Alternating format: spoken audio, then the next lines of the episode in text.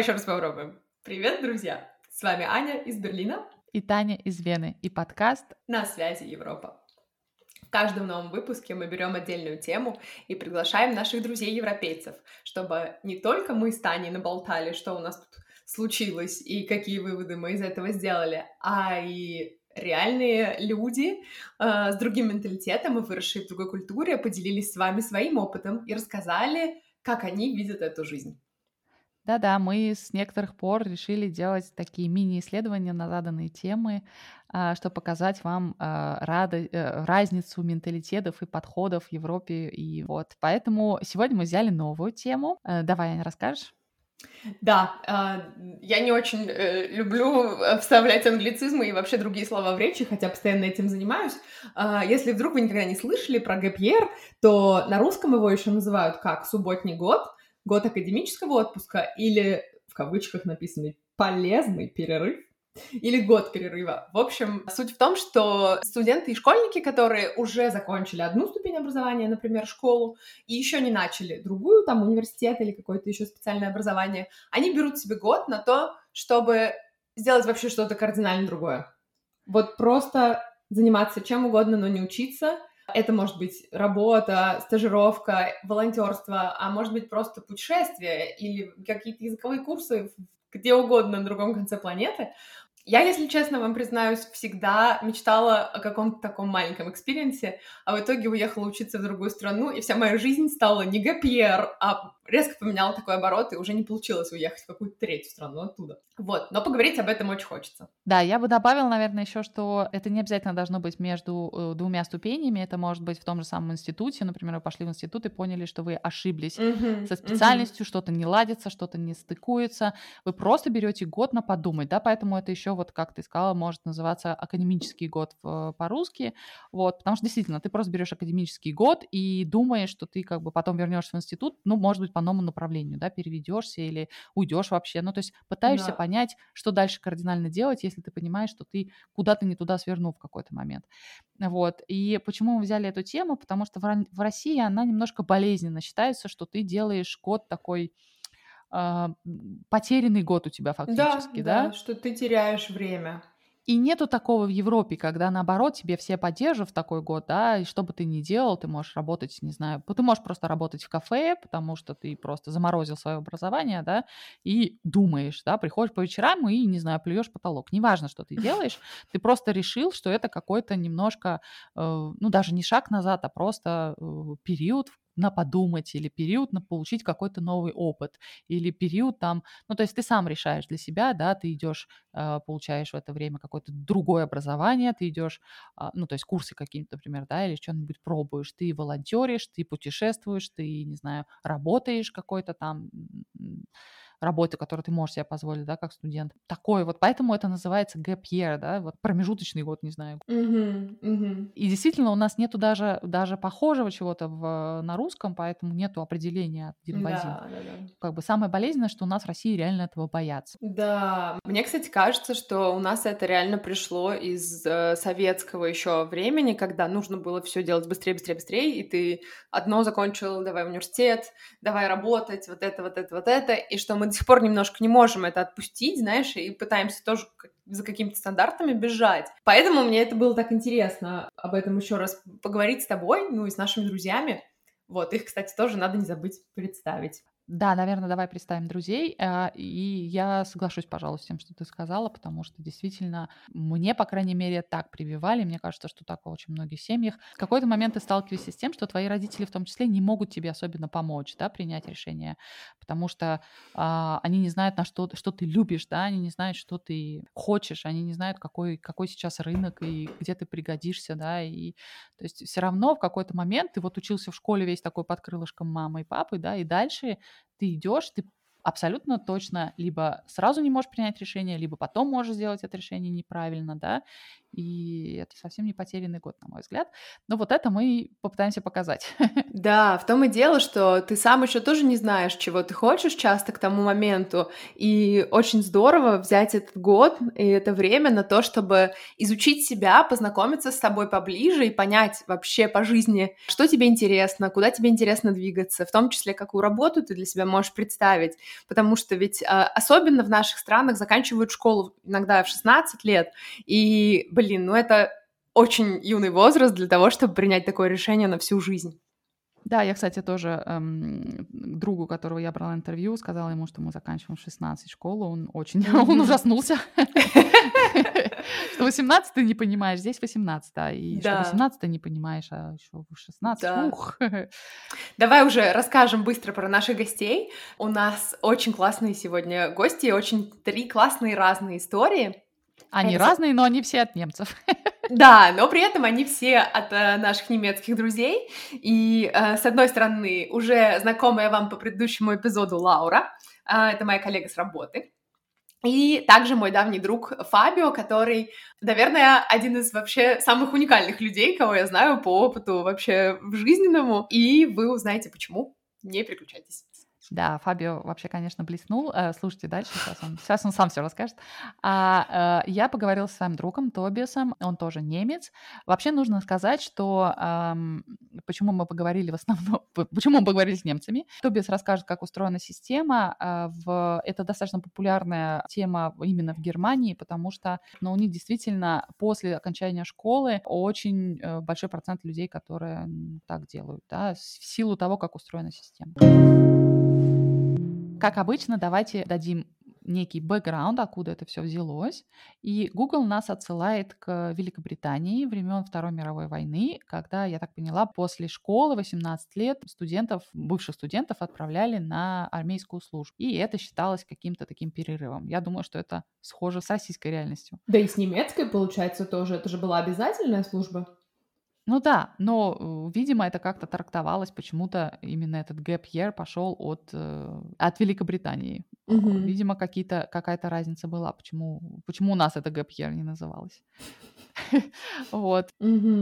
Сейчас это отсылка больше к американской действительности. И Америка, конечно, нам прививает видение такое, и это популярная, популярная тема оттуда пошла. Да, слушай, мне кажется, с фильмами в этот раз было трудно, да, ведь особо нет какой-то конкретной темы, конкретного кино, которое бы эту тему поднимало.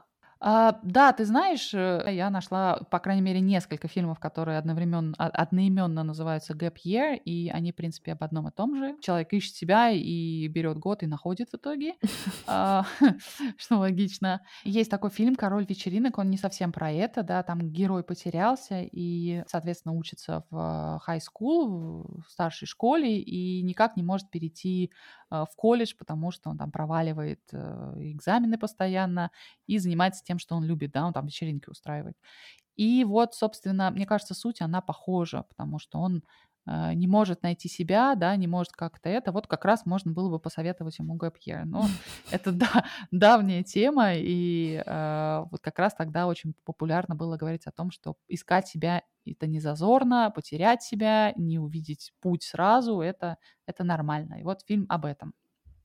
Вот, но э, если мы не про фильмы говорим, есть еще интересная информация, что все-таки очень многие звезды брали такой Gap Year, да, mm-hmm. И мой обожаемый Бенедикт Камбербэч, Камбербэч, господи, эм, учил, например, буддийских монахов в Индии английскому языку. Джоан Роулинг учила английскому, пока она жила в Португалии, и она как-то там нашла эту работу через газету какую-то, а днем она писала со своего Гарри Поттера. Принц Уильям учил в Чили тоже английскому, одновременно еще там путешествовал в Африке, после этого, точнее, работал в какой-то ферме у себя там в Великобритании в этот год, да, потом, по-моему, его брат последовал ему, тоже, к примеру, тоже брал год. В общем, конечно, интересно, да, естественно, у звезд, наверное, это не так совсем проходит, когда тебя английский принц учит английскому, если ты чилиец, и тебе повезло. Но э, суть, суть сохраняется, да, что-то все равно это дает. Слушайте, немного есть цифр и фактов по поводу Германии. Они с две тысячи семнадцатого года, если вы говорите по-немецки, и мы вам тоже эти все данные прикрепим в ссылке в описании. Но, в общем, очень коротенько тоже по ним пройдемся. Еще в две тысячи семнадцатом году у немцев было шесть так называемых возможностей, куда им поехать в Gap Year, и четверть немцев, они хотели поехать по так называемой Work and Travel программе. Наверняка вы про нее хоть раз слышали от кого-то, а может быть, кто-то из вас даже по ней ездил. У меня как минимум есть несколько друзей и знакомых, которые это делали. Вот. За ним следует, собственно, как раз волонтерство, о котором мы только что говорили, практика за границей, путешествия, работа няней или опер и путешествия с целью изучать язык и поход на языковые курсы. Да, вот так по убыванию они расположились в порядке приоритетов у э, немцев на тот момент. И если взять work and travel, кстати, очень интересно, что э, для большинства, для восемьдесят процентов из них все-таки первостепенная цель такой поездки была знакомство с новой страной, природой, культурой и языком. А что по поводу волонтеров, то в основном они едут в Африку, после нее идет Северная Америка, Океания, Южная Америка, Азия, и только десять процентов из всех немцев остаются в Европе, чтобы волонтерить где-то недалеко от родных стран. Ну так вот, пока они все э, поездили и, и поузнавали себя, так и получается, что в Европе средний возраст завершения высшего образования — это двадцать шесть лет. двадцать шесть и шесть. Это какой-то странный возраст. Ну, в общем, ну, двадцать шесть по правилам статистики это двадцать семь. Да, да, да, двадцать шесть - двадцать семь лет. Конечно, это намного выше, чем привыкли мы. И, кстати, когда я в двадцать четыре года получала степень магистра в Вене, мне тоже говорили, типа, куда ты поторопилась вроде как? А, ну, правильно, ты же да. заканчиваешь, извините, восемнадцать а я... школу, да, и у да, тебя да. восемь лет еще. А я по русским, по русским стандартам училась.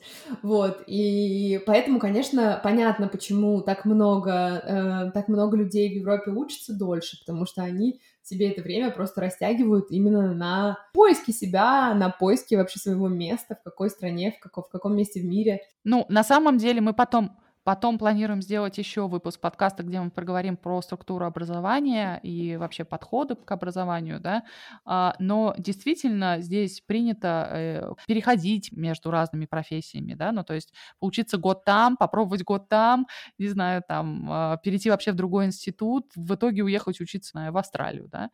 Вот. И поэтому именно как раз в Германии и в Австрии, где вот такая система, поддерживающая вот такой подход, позже все заканчивают высшее образование. образования, там средний уровень двадцать восемь лет, скажем. Слушай, надо подключать ребят, мне кажется, они смогут дополнить очень классно не только статистику, но и просто поделиться таким уникальным опытом.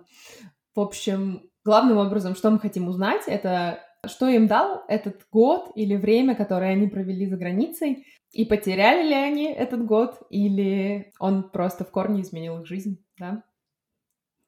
Да, это, конечно, у всех немножко разный опыт, и э, я думаю, что это очень интересно сейчас будет.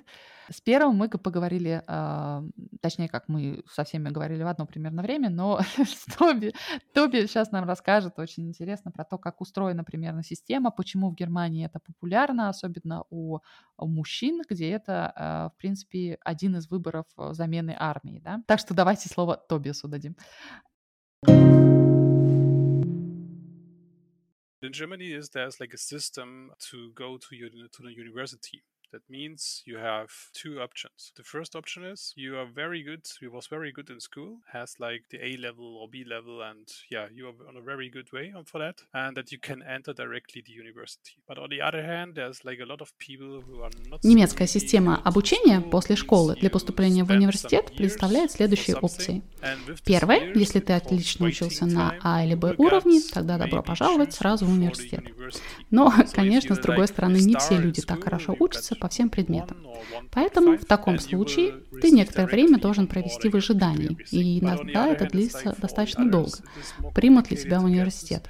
В Германии оценки идут от одного до пяти, иногда шести. Один высший балл, если ты закончил школу с твердой единичкой, то ты просто звезда и добро пожаловать в университет. Но при этом есть еще другая опция. За год волонтерства во время этого ожидания тебе дают полную полбалла дополнительных к среднему баллу. Это достаточно много. И если тебе не хватало, например, для какого-то хорошего вуза или вуза по профессии, которую ты хотел, но не получалось, это отлично тебе помогает. Выбрать на это время волонтерство можно, опять же, из трех опций. Пойти в армию, волонтерить в больнице через официальное распределение или волонтерить, делая любую другую социальную работу.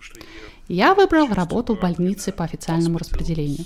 Я отвечал за закупки, всякие медикаменты, еду, все нужды больницы. Я работал в подвале больницы и заказывал все, что было нужно персоналу. Ручки, бумагу, медикаменты. Должен сказать, это было интересно, да. Ты понимаешь, как работает больница. Ты постоянно в контакте с теми людьми, которые лечат не совсем здоровых людей.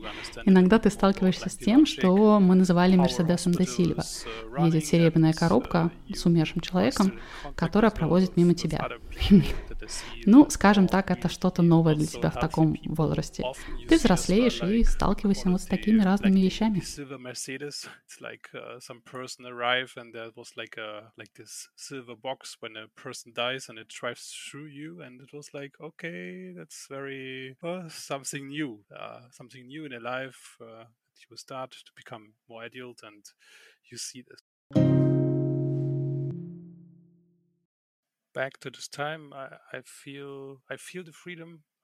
Как ты себя чувствовал и что тебе это дало? А, как я себя чувствовал? Ну, свободно. По правде сказать, когда ты вот так вот выходишь из школы в большой мир, тебе нужна какая-то ориентация. Мы идем в школу, когда нам шесть, и заканчиваем ее восемнадцать или даже позже, если что-то там пошло в какой-то момент не так. И ты в этом большом мире, и вот он принадлежит тебе. Но что ты хочешь делать? И никто же тебе не ответит на этот вопрос за тебя. Твои родители тебя только повторяют: надо учиться, и все получится.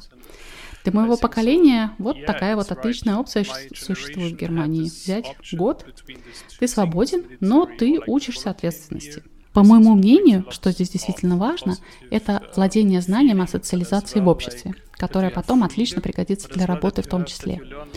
И ты знаешь, в восемнадцать-двадцать лет, наконец, ты можешь делать все, что взрослые делали, и тебе так хотелось. Но ты понимаешь, что быть взрослым также значит принимать и понимать свои личные лимиты, какую ответственность мне дают и что я могу реально делать. Ты видишь хорошее и плохое в этой жизни. Ты работаешь в больнице, как я раньше сказал, и ты видишь смерть, а также ты можешь увидеть в один и тот же день плачущего человека, у которого только что родился ребенок. Вот такая вот жизнь.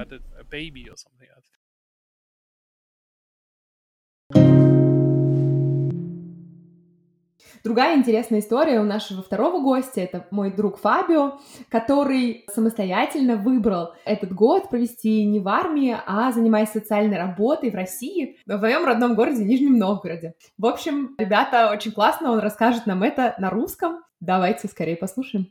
Да, на самом деле это было такое довольно спонтанное решение, потому что я еще где-то полгода до этого не ожидал, что я буду жить в России, вернее, в Нижнем Новгороде, замечательном городе, и я там работал с детьми с инвалидностью, то есть это были дети с...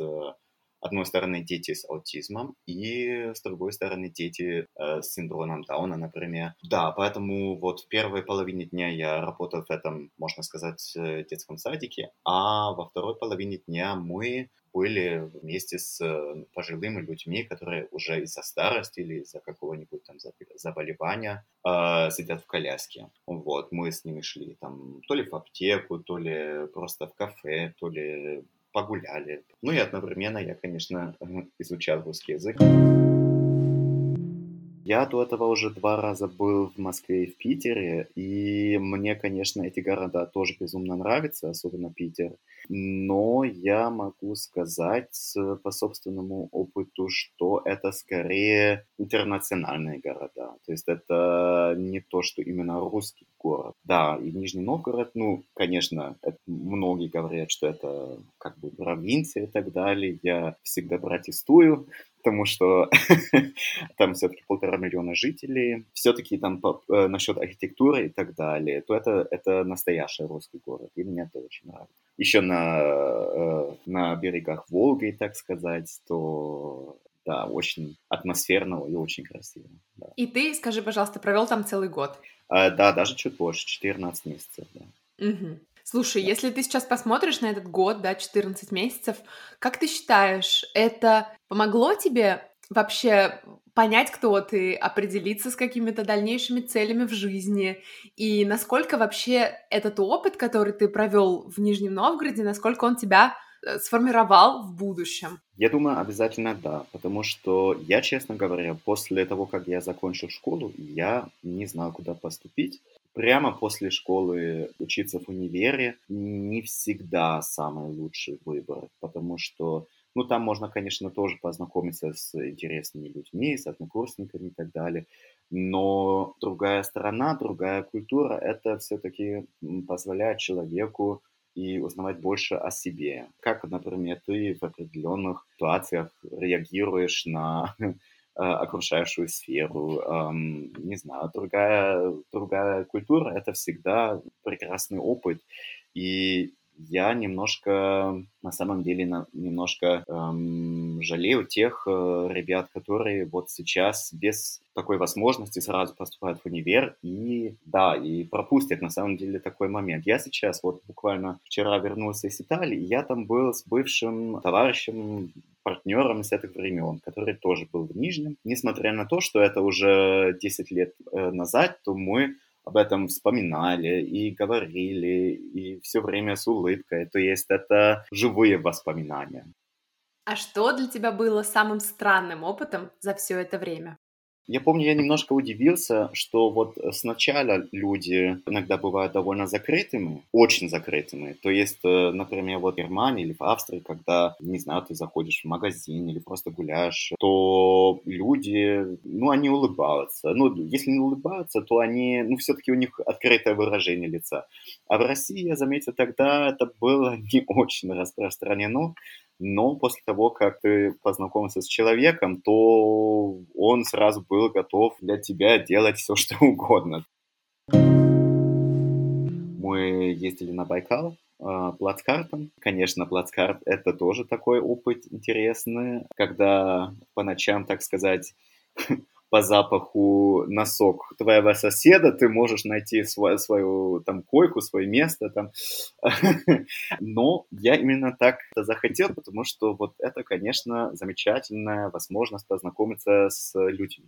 Там были очень интересные лю- люди в этих поездах. Например, сотрудник эф эс бэ, который как-то, я не знаю, как отделение называется, то ли борьба с пьянством или как-то так, который меня буквально доспрашивал по поводу Октоберфеста. Я немножко рассказывал, а он начал там рассказывать, да, он тоже обожает баварское пиво, это за- самое лучшее, самое вкусное.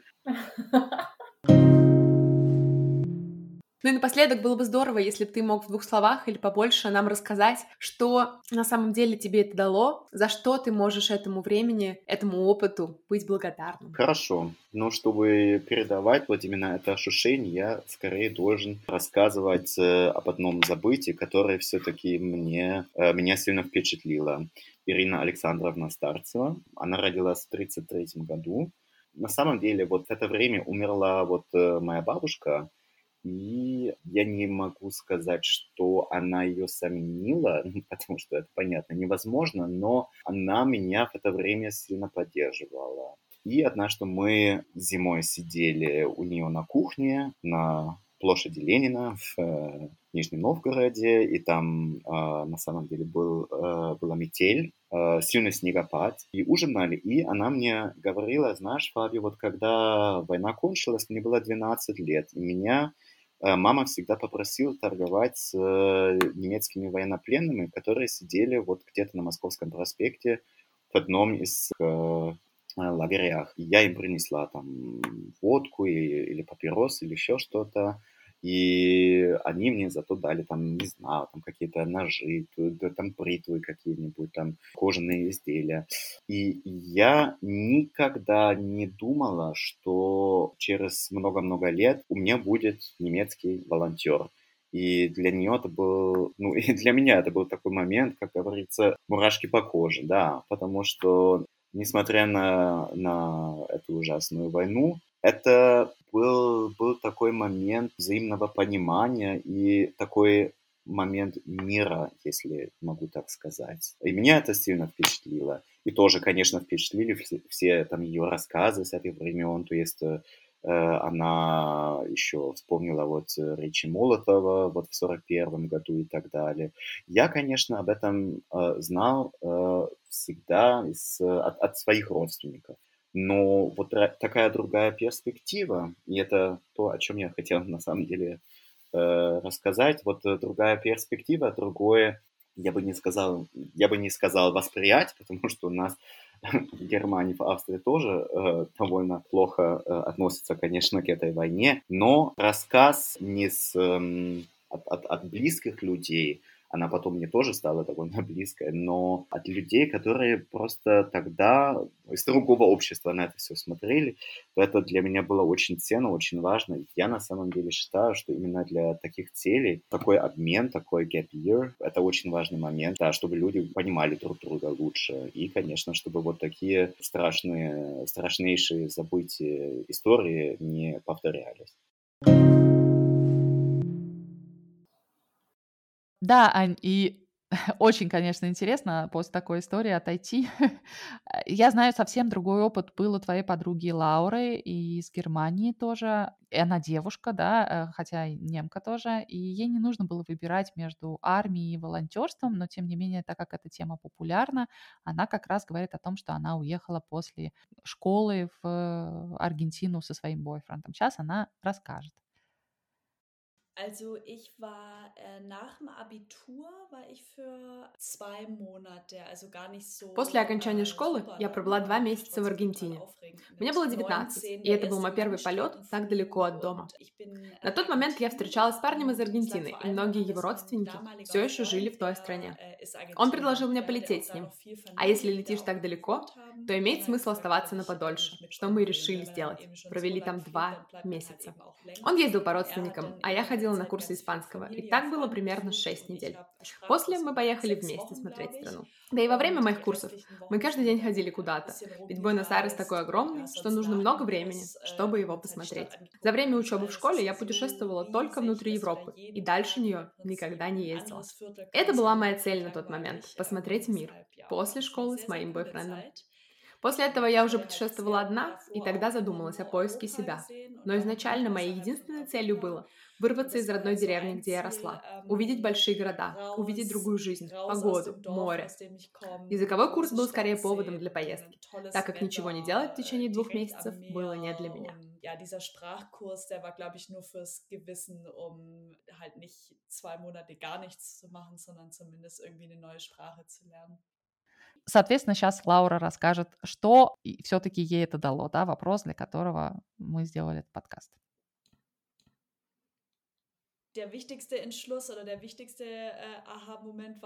Самое удивительное после Аргентины для меня было то, что после этой поездки мы расстались. Смеется. Но это время в Аргентине показало мне, насколько я люблю путешествовать и не боюсь это делать в одиночку. После Аргентины я смогла легче решиться на учебу в Австралии, ведь туда тоже очень далеко лететь. Да и круто было увидеть, как идет жизнь на другом конце мира. Это совершенно другие культуры. Я столько всему удивлялась. И главное, после этой поездки я поверила в себя. Поняла, что я могу и не боюсь поехать дальше, и уехала учиться в Австралию. Я была удивлена, сколько всего еще есть в нашем мире. И ведь для того, чтобы познакомиться с этим, не нужно уметь что-то особенное делать, а просто можно надеть рюкзак и пойти искать приключения. Мне было больше не страшно. Я искала что-то новое в жизни.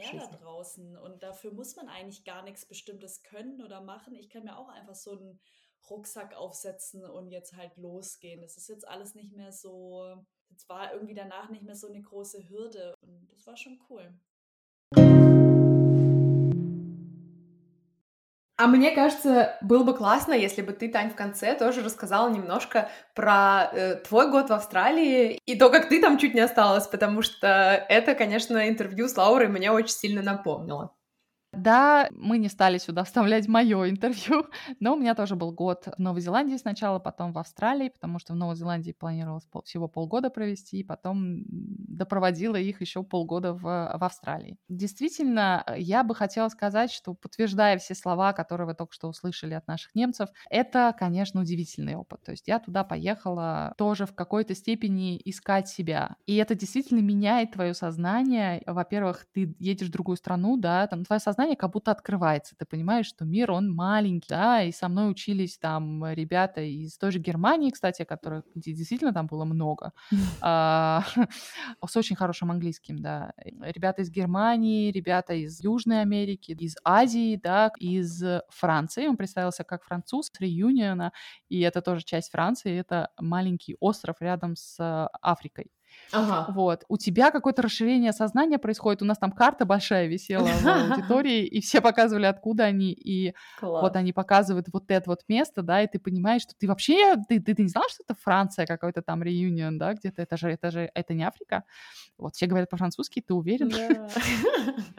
Ну, в общем, штука в том, что люди остаются людьми, а у тебя действительно расширяется сознание, и ты вдруг понимаешь, что ты точно выбираешь, и то, что ты сам по себе в любом случае уникальный человек, как и все другие, несмотря на то, на каких языках они говорят, да, где они выросли, совсем в другой, другой части, потому что ну, ты живешь в своей скорлупке, и тебе кажется, что там, не знаю, это, ну, японцы, японцы совсем вообще другие, точно другие, они другие, но в девяносто девять процентов проблемы-то все те же у них. Мне хочется еще добавить, что, по крайней мере, мне кажется, после всех историй ребят, что этот такой год, который каждый из них взял, или там время, которое они потратили, да, у Лауры это был не год, но все равно, что это время, которое потрачено на поиск себя, оно не потерянное время. Это, наоборот, ценный опыт, какой-то шажочек или для кого-то огромный шаг в формировании своей личности, в поиске дела кому-то, который, которым кто-то хочет заниматься. В общем, этот опыт ценнее намного времени, которое на него уходит, и реально может изменить жизнь вообще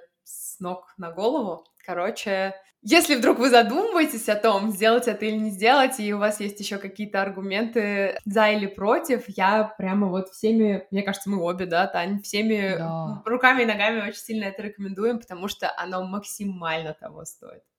Да, это правда. Главное для себя решить, зачем он вам нужен. В общем, мне кажется, это такой ускоренный год, за который ты взрослеешь. И я, мне кажется, да. я вот просто бы за то, чтобы его в России прям чуть ли не принудительно водили, они говорили школьникам, что ты что-то там теряешь, если ты закончил шестнадцать лет и не пошел сразу в институт.